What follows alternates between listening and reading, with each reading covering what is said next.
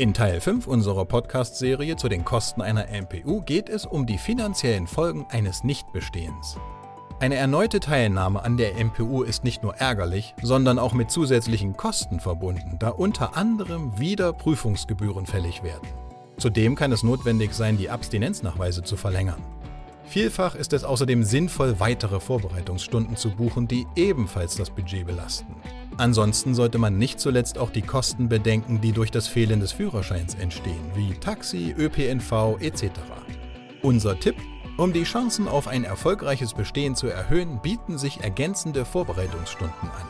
Sie können auch gleich unser Plus-Paket buchen und brauchen sich um nichts mehr zu kümmern.